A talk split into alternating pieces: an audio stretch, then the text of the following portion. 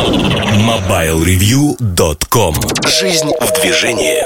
Всем привет! Вы слушаете 312 выпуск подкаста портала MobileReview.com Сегодня в выпуске. В особом мнении Эльдар Муртазин рассказывает о происходящем в мире. Штучки Сергея Кузьмина посвящены самым разным штучкам, в том числе смартфону Marshall London. В обзоре новинок разговор об Alcatel XS А в кухне сайта речь идет об обзорах. MobileReview.com Особое мнение Привет, с вами Эльдар Муртазин. Особое мнение хочу посвятить тому, что происходит вокруг нас на рынке электроники, не только, наверное, в мире. Одни государства вводят санкции против других, экономика трещит по швам, причем трещит по швам в огромном количестве мест в нашем мире. Если вы думаете, что только Россия сегодня находится в каком-то не очень хорошем состоянии, это неправда, потому что фактически кризис общемировой, глобальный, когда кто-то говорит о том, что это только у нас плохо и не текут реки с кисельными берегами, это не так.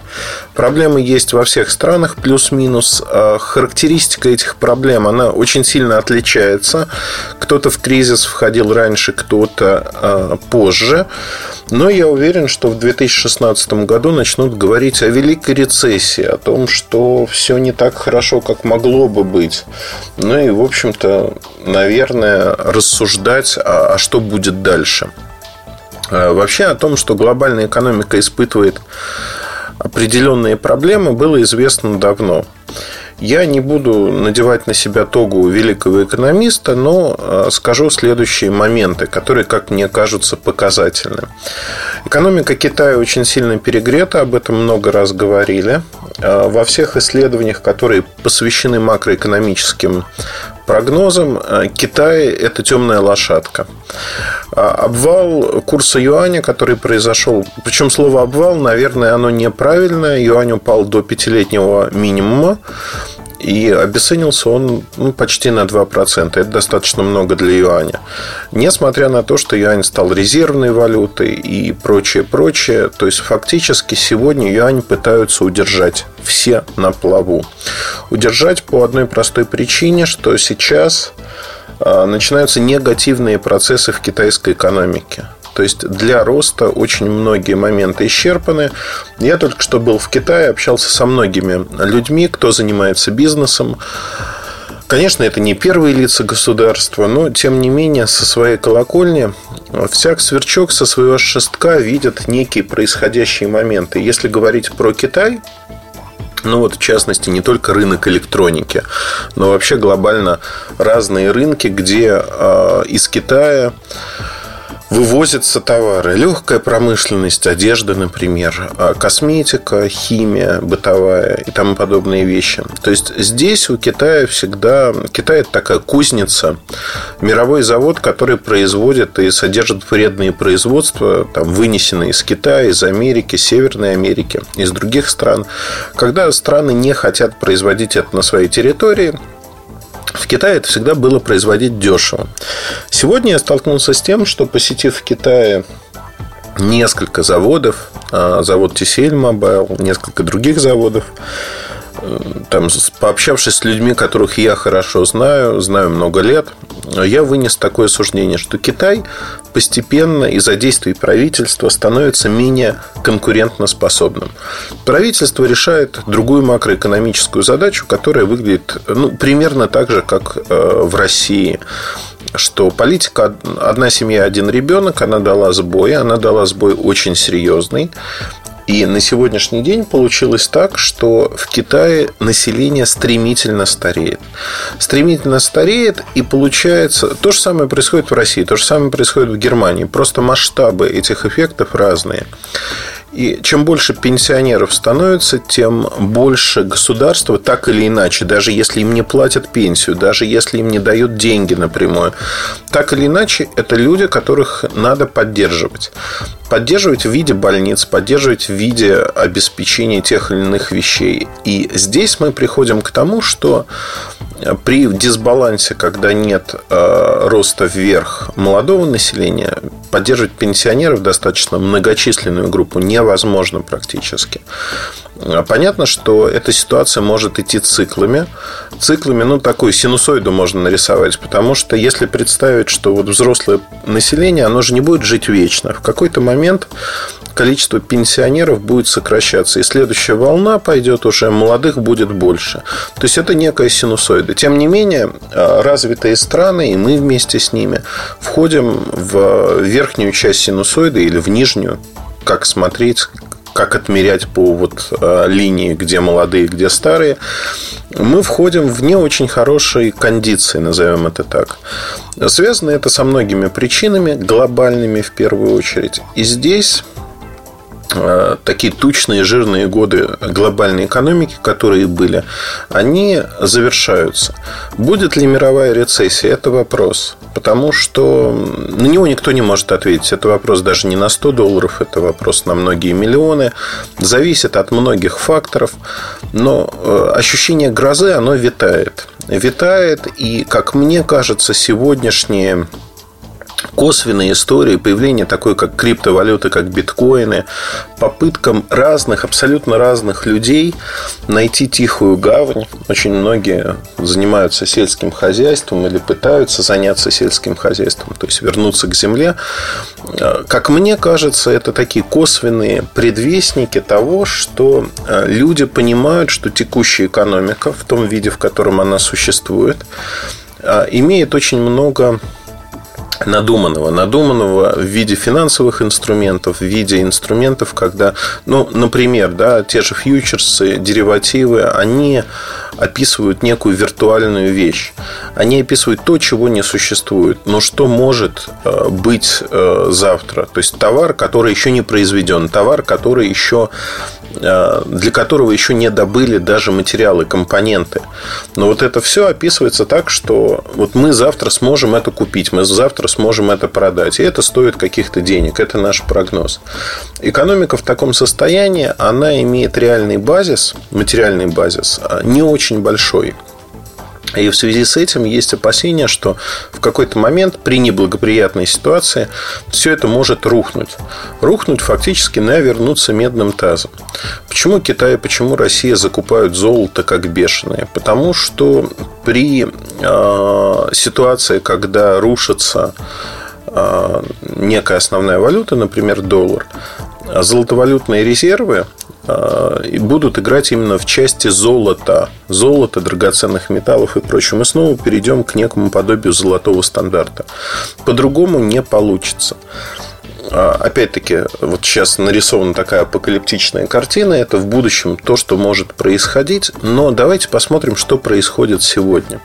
А сегодня происходят две вещи, а, которые в Китае становятся определяющими.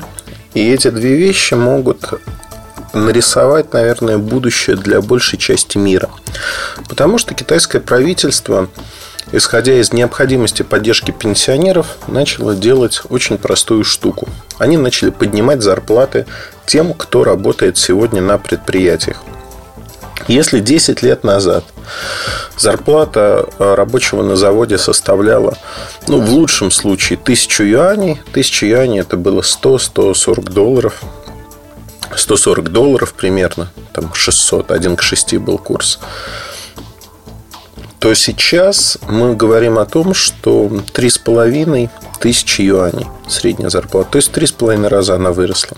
Если посмотреть на соседний Вьетнам, куда многие переносят производство, там зарплата составляет сегодня около 500 юаней. То есть она в 7 раз ниже, чем в Китае.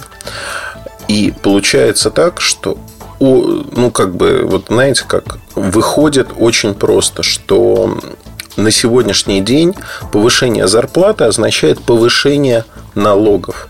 Налогов с компаний, которые идут как раз-таки на поддержку социальных программ внутри Китая. Но это также означает увеличение, как ни странно, увеличение стоимости труда, увеличение стоимости, себестоимости продуктов. Для многих западных компаний это становится невыгодным. И в этом году, в 2015 году в Китае, я увидел очень тревожный признак. Казалось бы, хороший, но он тревожный. Он заключается в том, что многие фабрики, не самые маленькие, а крупные, те, кто производит миллионными тиражами устройства, например, электронику, начали активно осваивать а, роботизированные линии сборки. Что это такое? Вообще, э, роботы на производстве, они известны давно, они выглядят не как андроиды, не как человекоподобные роботы. Это машины, которые производят определенные операции. В Китае история была такова, что всегда было дешевле использовать э, труд рабочего, чем покупать дорогостоящую машину. Но это, знаете, как примерно Э, когда строил дом, э, застройщик, ну, там, котлован вот здесь будет, показали, там, все. Я задал наивный вопрос. Это происходило в Подмосковье. Я говорю, а когда эскаватор приедет копать? На меня так посмотрели большими глазами и сказали, зачем эскаватор? Сейчас таджики придут и за полдня все выкопают. И вот тогда я задумался на тему того, что труд таджика, он стоит намного дешевле, чем труд эскаватора. Эскаватор – техника, которую надо арендовать, содержать, а, платить зарплату тому, кто на ней работает, эскаваторщику, обслуживать. А таджики могут вырыть этот котлован очень быстро и получается дешевле. Вот примерно на другом уровне то же самое было всегда с китайскими производствами. Китайские производства брали свою тем, что огромное число китайцев могли работать и, в общем-то, делать качественно работу. Foxconn или Honhai Precision – компания, которая производит для Apple кучу продуктов, например, iPhone. Вот э, малоизвестный факт, это не детский труд, но это действительно ручная сборка, когда стеклышко айфона всегда на iPhone 5 это было именно так. Я видел это своими глазами, когда стеклышко айфона а, ставили руками. То есть иногда из-за этого были перекосы, но там уже есть ОТК, контроль качества. Тем не менее, а, вот это ручная сборка, когда не машина, а именно руками человек это делает. То есть можно сказать, что это телефон, собранный вручную, ну как Верту, например. Но количество операций просто меньше. О чем это говорит? Это говорит о том, что ручной труд всегда был чрезвычайно в Китае дешев. Но это меняется, меняется на глазах. И на предприятии TCL Mobile, например, я увидел очень-очень тревожащий э, факт. Вот над ним можно смеяться, над ним можно там, ну, как бы, знаете, иронично ухмыляться. Ну что, вот поставили автоматы, которые начинают винтики закручивать в корпус. Раньше это делали люди, а теперь они на, в цехах стоит примерно, ну, вот завод, если говорить про телефоны, завод телефонный может производить 120 миллионов в год аппаратов. Из них сегодня производится порядка 70 миллионов аппаратов. И в огромном цеху ну, порядка 50 конвейерных линий.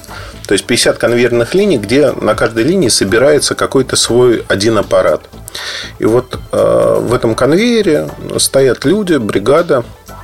Как правило, она состоит из 15 человек. И был пост, где человек прикручивал плату к корпусу. У него был специальный автомат, там прям даже винтик не надо было брать. Ну, то есть винтик подается, он просто нажимает и винтик закручивается. Вот на сегодняшний день а, этого одного человека, которому надо платить всего лишь 3,5 тысячи юаней, это порядка 500 долларов. Вот этого человека сократили. Сократили, вместо него поставили автомат, который это делает. То есть автоматы такие начинают появляться на всех конвейерах. То же самое касается всей автоматизации процесса, абсолютно всей. А, подобные автоматы стояли всегда практически у крупных производителей, а брендов, там, у того же Samsung, например. Но а, они производили изначально, если говорить Гуми, Суон, то есть это производство, которое расположено в Южной Корее, где цена рабочего всегда была достаточно высока. Сегодня эта цена стала высока и в Китае. То есть происходит два сразу процесса одновременно. С одной стороны, китайские компании сами пытаются размещать производство в Юго-Восточной Азии в других странах. С другой стороны, они максимально автоматизируют свои производства, потому что а, автомату не надо кушать, его не надо, ну, ему нужно электричество, некое обслуживание, при этом ему не надо платить зарплату и социальные выплаты. То есть получается, что автомат в долгосрочной перспективе, подчеркну, становится более выгодным вложением. Более выгодным вложением, чем нанимать человека на простую механическую операцию.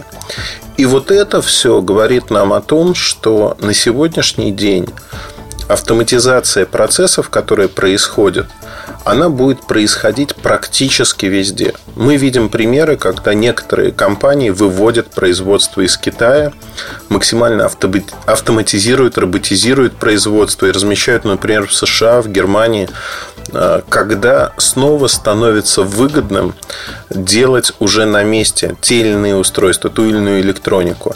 Несмотря на то, что компонентная база вся, то есть компоненты, чипсеты, память, все это приводится из Юго-Восточной Азии, доставляется в другие страны казалось бы, да, логистика дорогая, и казалось бы, что проще собирать на месте. А нет, проще вывести в другую страну. И сегодня уже себестоимость, она отличается не в разы. И это, конечно, влияет на принятие решений. Многие компании принимают решение, что нет, мы вот сейчас остановимся, и мы будем делать вот это в нашей стране, потому что снимается куча-куча других рисков. И это очень-очень тревожный знак.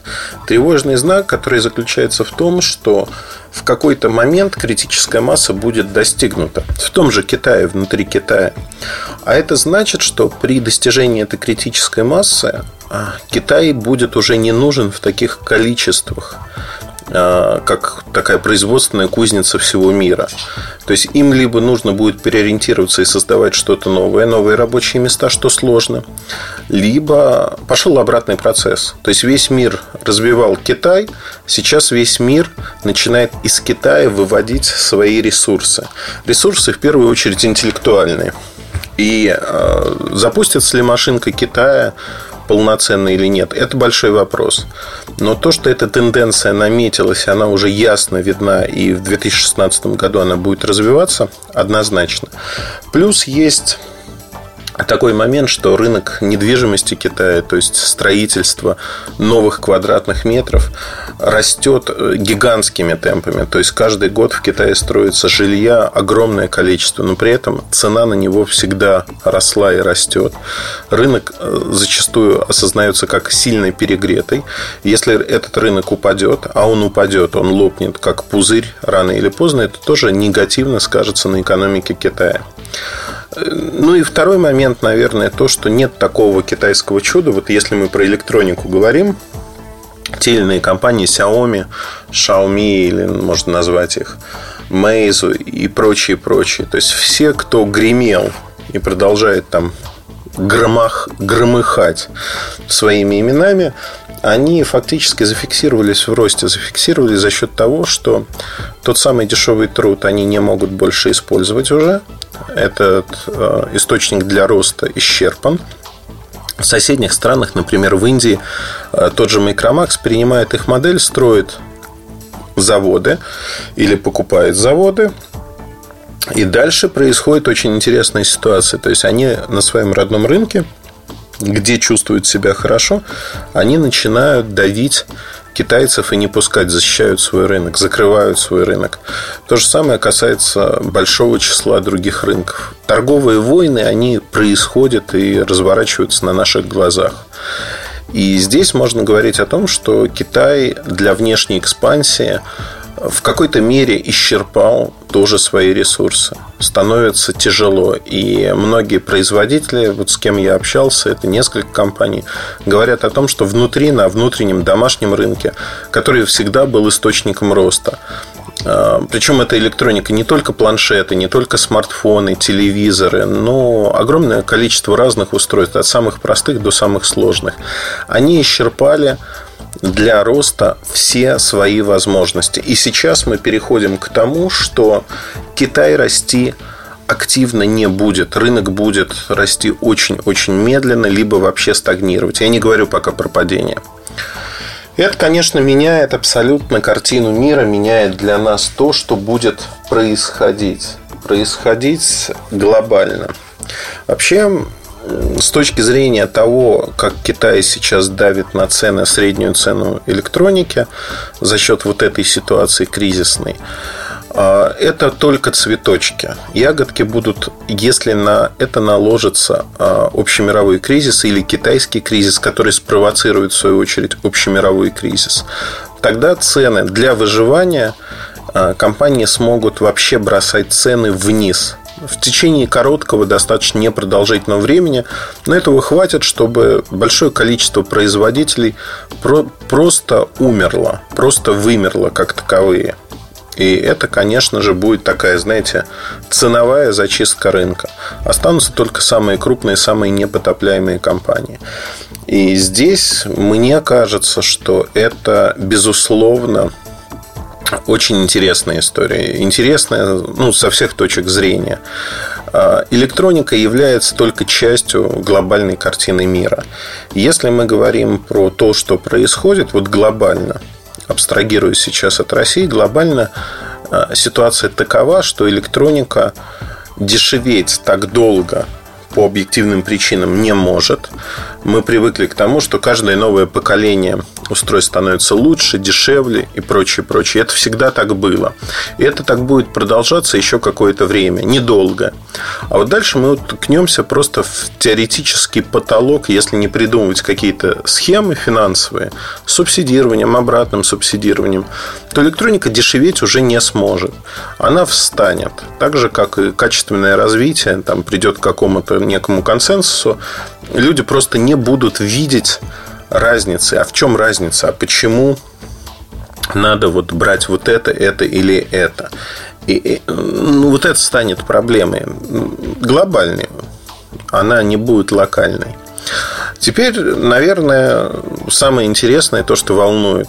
Сейчас люди скажут, вот, я уже 20 минут слушаю вас, Эльдар, и слышу о каких-то космических кораблях, которые бороздят просторы Большого театра. Наверное, нам это не интересно, потому что интересно поговорить про рынки СНГ, поговорить про Россию, э, украинский рынок, Беларусь, Казахстан, Азербайджан, Армения. А что с ними будет происходить? Ну, тут, в общем-то, все достаточно просто и понятно, потому что мы являемся Э, рынками, которые получают электронику извне.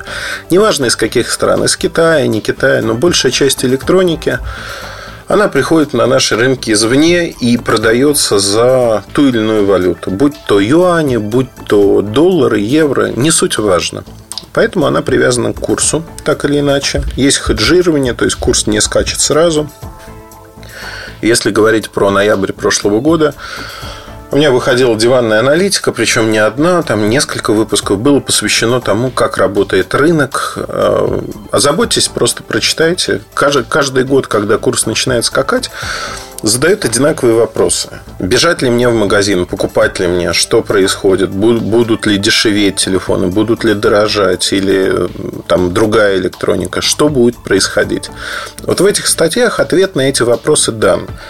Э, краткосрочные пробросы курса, они не влияют ни на что, фактически не влияют ни на что.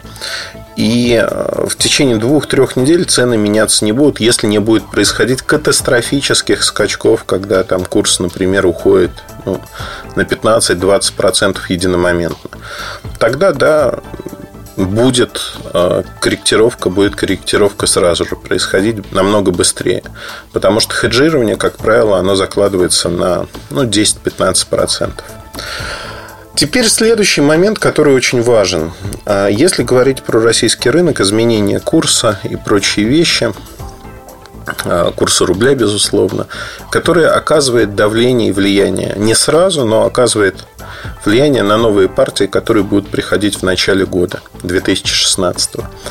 Я хочу сказать следующее, что, господа, смотрите, я призывал к этому год назад, я повторяю, через год в конце 2015 года. Смотрите объективно на ту реальность, которая наступила. Объективно это означает, что хорошие, теплые, сытые года не только в России, глобально, они на какое-то время ушли. Мы жили на подъеме, мы жили на пике и считали, что этот пик будет продолжаться до бесконечности. К сожалению, это не так. К сожалению, мы входим в период достаточно больших глобальных потрясений. Не только они в России будут происходить, они будут происходить во всем мире. Это означает, что стоимость денег вырастет. Так же, как э, стоимость, в общем-то, вашего выбора, она вырастет. Выбора с точки зрения того, что вы покупаете, какую электронику вы покупаете, насколько разумно вы подходите к своему выбору. Безусловно, если у вас деньги куры не клюют, вы считаете, что можете позволить себе все, что угодно, ну, знаете, это, наверное, э, тогда этот подкаст абсолютно не для вас потому что он носит для вас э, интерес такой гипотетический.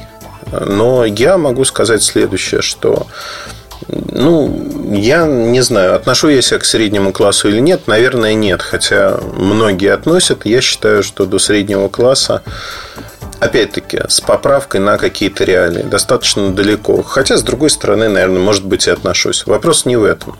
Меня, конечно, поразило э, вот один из э, читателей, прочитав бирюльки, в которых я рассказал о том, что есть карточка Starbucks. Я был в Гонконге почти 10 дней. И у меня есть местная карточка, э, с помощью которой я в Гонконге расплачиваюсь за кофе, там, завтракаю в Старбаксе периодически. Но это самый простой и понятный способ позавтракать, потому что в Гонконге позавтракать ну, не так много мест, где можно качественно. В моем отеле я не люблю завтракать, в том, в котором я останавливался сейчас. И вообще в китайских отелях, в том числе в Гонконге, с завтраками бывает ну, все неоднозначно. А Starbucks – это некая вещь, которая дает гарантированное некое качество, которое ты ожидаешь. Кофе мне не нравится их, но тем не менее его можно пить. По сравнению с той бурдой, которую дают в Гонконге или в Юго-Восточной Азии в большинстве мест. Поэтому я, конечно же, бываю там два раза в год как минимум в Гонконге. А, завел местную карточку Гонконг-Макао. Эта карточка дает там некие бонусы. Там выходишь на золотой уровень. Золотой уровень надо набрать 100 баллов, потратить, соответственно, 2000 гонконгских долларов. Поверьте, это не какие-то огромные деньги.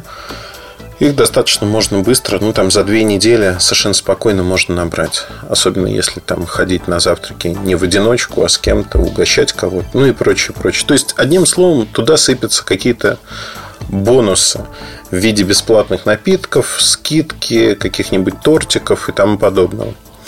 А, фактически это некая скидка, которая идет от той суммы, которую вы потратили. Я, находясь там, все равно трачу эти деньги. И приятно получить не что-то бесполезное, а какую-то скидку дополнительную. То есть я уже трачу эти деньги, и я получаю дополнительную скидку. Так вот, а, читатель мне сказал, ну вообще это как бы глупо заниматься там в Старбаксе вымучиванием каких-то э, скидок или еще чего-то. И вот, э, вы знаете, я подметил, что у многих людей такое же отношение, которое коренным образом надо менять. Коренным образом, потому что копейка рубль бережет. А, вокруг меня огромное число людей, которые ну, которых можно считать успешными, обеспеченными. И это люди, которые не гнушаются получать скидки, не гнушаются участвовать в тех или иных программах, которые экономят их деньги. Почему? Потому что они понимают, что а, гигиена относительно денег, она ровно так же важна. Да, они могут пойти там и потратить 200, 300, 400 евро на обед. Не вопрос, они знают, за, за что они платят. Они знают, что они получают. Это не значит, что они экономят и пойдут обязательно в Макдональдс, они пойдут в какой-нибудь, там, я не знаю, в Гонконге в Акву не пойдут, Акватоке. А, пойдут потратят деньги. Но там, где они имеют возможность, не затрачивая каких-то усилий, получить дополнительные бонусы, они будут их получать. Потому что копейка рубль бережет. И только бедные люди, я в этом убежден, они могут, вы знаете так, раскидываться деньгами налево-направо, покупать какие-то вещи, говорить, мне это там недорого и прочее, прочее. Я этого не понимаю. Ну, то есть, знаете, как это как полет бизнес-классом, когда у вас на отдых-то денег нету. Зато вот круто все увидят, что вы бизнес-классом куда-то полетели. Возникает единственный вопрос – зачем? Да, можно позволить себе бизнес-класс. Но если вы можете гарантированно взять там Space Plus в Аэрофлоте, то бизнес-класс вам не нужен, как правило. Но опять-таки зависит от перелета, зависит от того, куда вы едете и зачем. Это все понятно, но вопрос в том, что надо разумно подходить к своим тратам. Почему я про это рассказываю? Сегодня большая часть людей, подавляющее большинство, нерационально в покупках электроники. Они очень эмоциональны. Это касается китайцев, это касается россиян, это касается жителей СНГ. Люди зачастую покупают тот же iPhone просто потому, что это модная игрушка, которая якобы что-то показывает. И здесь э, не все люди, вот снова хочу, чтобы ярлыков не было, не все, многие. Кто-то выбирает осознанно и говорит, я выбираю там iPhone за то-то, то-то, то-то. Но многие выбирают его эмоционально. И здесь очень важно понимать главную вещь. Вот этот период эмоциональных покупок заканчивается. Заканчивается в силу многих причин дорого, денег не будет, но надо выработать новое потребительское поведение. Это самое важное. Самое важное то, что мы как потребители, да и производители, будем ориентироваться на принципиально другой стиль поведения, потому что глобально Россия является частью мирового рынка, несмотря на какие-либо санкции. Мы часть глобального рынка. И это как бы данность. И как часть этого рынка, вне зависимости от того, будут закрыты границы или нет, то, что происходит в мире, в Европе, в Азии, оно влияет и на нас. Влияет на наше потребительское поведение. И мы столкнемся с тем, столкнемся в очень короткие сроки. Мы от этого никуда не убежим. Мы столкнемся с тем, что нам придется пересматривать свое отношение. Пересматривать свое отношение к тому, как мы тратим деньги. Производителям придется пересматривать свое отношение, что они выпускают, сколько стоят эти устройства, какими характеристиками обладают эти устройства, будут они долговечными или недолговечными мы входим в принципиально иную зону. Из зоны комфорта мы выходим. Вот знаете, вот надо гнать от себя плохие мысли, говорят психологи. И в 2008 году, когда я уже знал о том, что вот кризис он впереди, не просто кризис, а сел со своим другом, мы нарисовали всю картину мира, что будет происходить. И мне было, наверное, две недели плохо. Я переваривал эту информацию для себя. При этом снаружи никаких признаков того, что происходит, не было. Снаружи была тишь да благодать. Ну, то есть, да, были первые, знаете, такие тревожные звоночки, но даже не звоночки, а так маленькие-маленькие какие-то моменты, которые можно было списать на локальную турбулентность.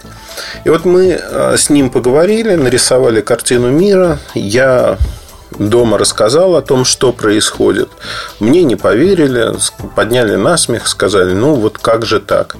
Через полгода, когда это уже началось и стало для там, многих умных людей очевидно, куда мы идем, я был абсолютно расслаблен, потому что вот те две недели за полгода до того я пережил в себе все это.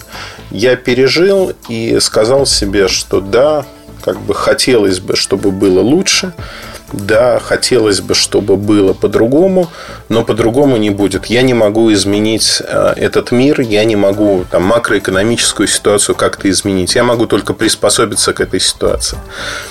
И, э, конечно, было интересно наблюдать за близкими, кто вот пережевывал полгода спустя то, что уже фактически произошло, ну, для меня, в моем мире.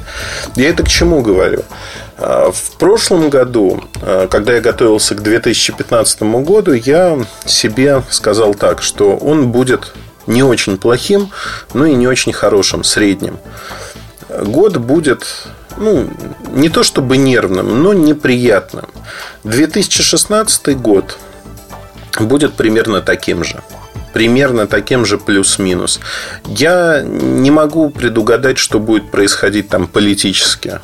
Там, будет ли какая-то турбулентность в отношениях между странами, а, как она повлияет на экономику и прочие вещи. Но я могу сказать, что из экономических предпосылок рыночных, то, что я вижу в своем сегменте, а, в сегменте электроники, массовых товаров, в том, что мы видим по экономике с точки зрения анализа потребителей, анализа того, как люди тратят деньги, как они их зарабатывают и прочее, прочее. Вот здесь я могу сказать одну простую штуку, что 16 год однозначно не будет, знаете, капитан очевидность, он не будет лучше 15 года. Тем не менее, мы уже близко около дна. Мы это дно, если не нащупали, то уже вот ил под ногами чувствуется, значит, дно скоро. Я думаю, что в четвертом квартале мы, если не дойдем до дна, то дойдем в первом квартале, дальше пойдем вверх. Опять-таки, э, хочу такой дисклеймер сделать обязательно, что не факт, что так оно будет, слишком много переменных. Но кризис глобальный, все сейчас зависит от нескольких моментов. Нас может пронести вот все человечество. Я не говорю сейчас про Россию. Если это случится, слава богу, я выдохну. Если этого не случится, поверьте, это будет достаточно затяжная картина. И чем быстрее вы начнете готовиться к холодным, голодным годам, тем лучше. Тем лучше э, со всех точек зрения. Потому что на сегодняшний момент то, что мы видим, оно не жизнеспособно глобально. Вот та система, которая создана, она начинает меняться. И меняться вот уровень этих изменений, они постепенные в разных областях, они все нарастают и нарастают. И это будет достаточно болезненный переход от одного состояния экономики к другому, общемировой экономики, назовем это так. Болезненно это будет происходить. Поэтому надо к этому приготовиться и надо понимать, что будет нас ждать впереди. А, для нас, как обычных людей, приготовиться это значит стать более разумными, смотреть разумно на то, что мы делаем, как мы тратим свои деньги, как мы зарабатываем деньги, как мы их сберегаем. И здесь я хочу сказать, что, в общем-то, вот то рассуждение, которое я привел нашего читателя о том, что а, не надо бегать за какими-то программами лояльности, скидками и прочим. Ну, если вы безалаберный, богатый и, пользуясь чем-то, готовы не получать скидки, ну, наверное, это ваш выбор. Я считаю, что для всех остальных рациональное, разумное поведение сейчас на рынке – это то самое, что должно нас э, спасать. Спасать, потому что люди, знаете, даже в аспекте э, Mobile Review я могу сказать следующее. То, что мы видим – мы видим, что люди все чаще и чаще если 3-4 года назад очень многие люди просто приходили, читали один обзор, ну, вот приходит человек, ему хочется купить, неважно, там, Galaxy, iPhone, он читает один обзор и уходит, все, его больше нету. Человек пришел за одним материалом, он не, а, у него есть какие-то представления о прекрасном, но он не ищет ничего другого. Сегодня те же самые люди фактически приходят и смотрят 3-4 материала, 5 материалов.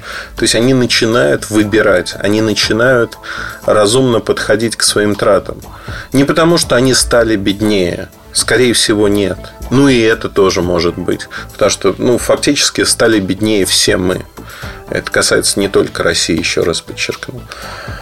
А раньше на те же самые деньги мы могли позволить себе намного-намного больше намного больше. Даже вот в том же Гонконге, в качестве примера приведу, полгода назад разительная перемена. А, полгода назад, в апреле, я примерно столько же был времени, и вот сейчас, в декабре, цены изменились достаточно сильно. Не на транспорт, он стоит столько же, сколько стоил. Но цены во многих местах, на многие шмотки, на, многую, на многие предметы электроники изменились фактически кардинально. Это кризис. Это кризис, который заметен и заметен очень и очень хорошо. Знаете, такой пир во время чумы, то, что было в ноябре прошлого года в России, когда смели с полок практически все, если говорить про электронику, то сегодня э, уже вот изменение курса в России не толкает людей покупать что-то. А в Азии как раз-таки люди вкладывают деньги. Вкладывают деньги очень активно. Это общемировая тенденция. Ну, вот стиль поведения потребительского, он очень-очень похож в разных странах. Хотя там, казалось бы, знаете, внешне тишь до благодати, все хорошо, все прекрасно. На самом деле это не так. Зреет, что-то носится в воздухе, носится, и это очень богатая, большая тема для обсуждения, но не надо к этому относиться тревожно, потому что информирован значит вооружен. Если вы знаете о том, что впереди неспокойное время, что впереди возможно все, вы сможете подготовиться, я уверен в этом. Главное знать, главное готовиться и быть более разумными в том, что вы делаете, в том, как вы это делаете и что ждет вас впереди. Я надеюсь, что у всех нас все будет хорошо, все будет классно. С этой уверенностью я с вами прощаюсь в этом подкасте, безусловно. Э, до следующего выпуска. Если вы не послушали соседние выпуски этого подкаста, другие части, рекомендую послушать. Там тоже есть интересное. Но вот не в свойственной себе роли решил порассуждать немножко косвенно про то, что происходит на рынке, рассказать вам. Главное не бояться стоять по местам, работать, и поверьте, все будет хорошо. Что бы ни происходило вокруг, главное не метаться. Те, кто мечутся, погибают в первую очередь. На этом все. Удачи. Хорошего вам настроения. До свидания. MobileReview.com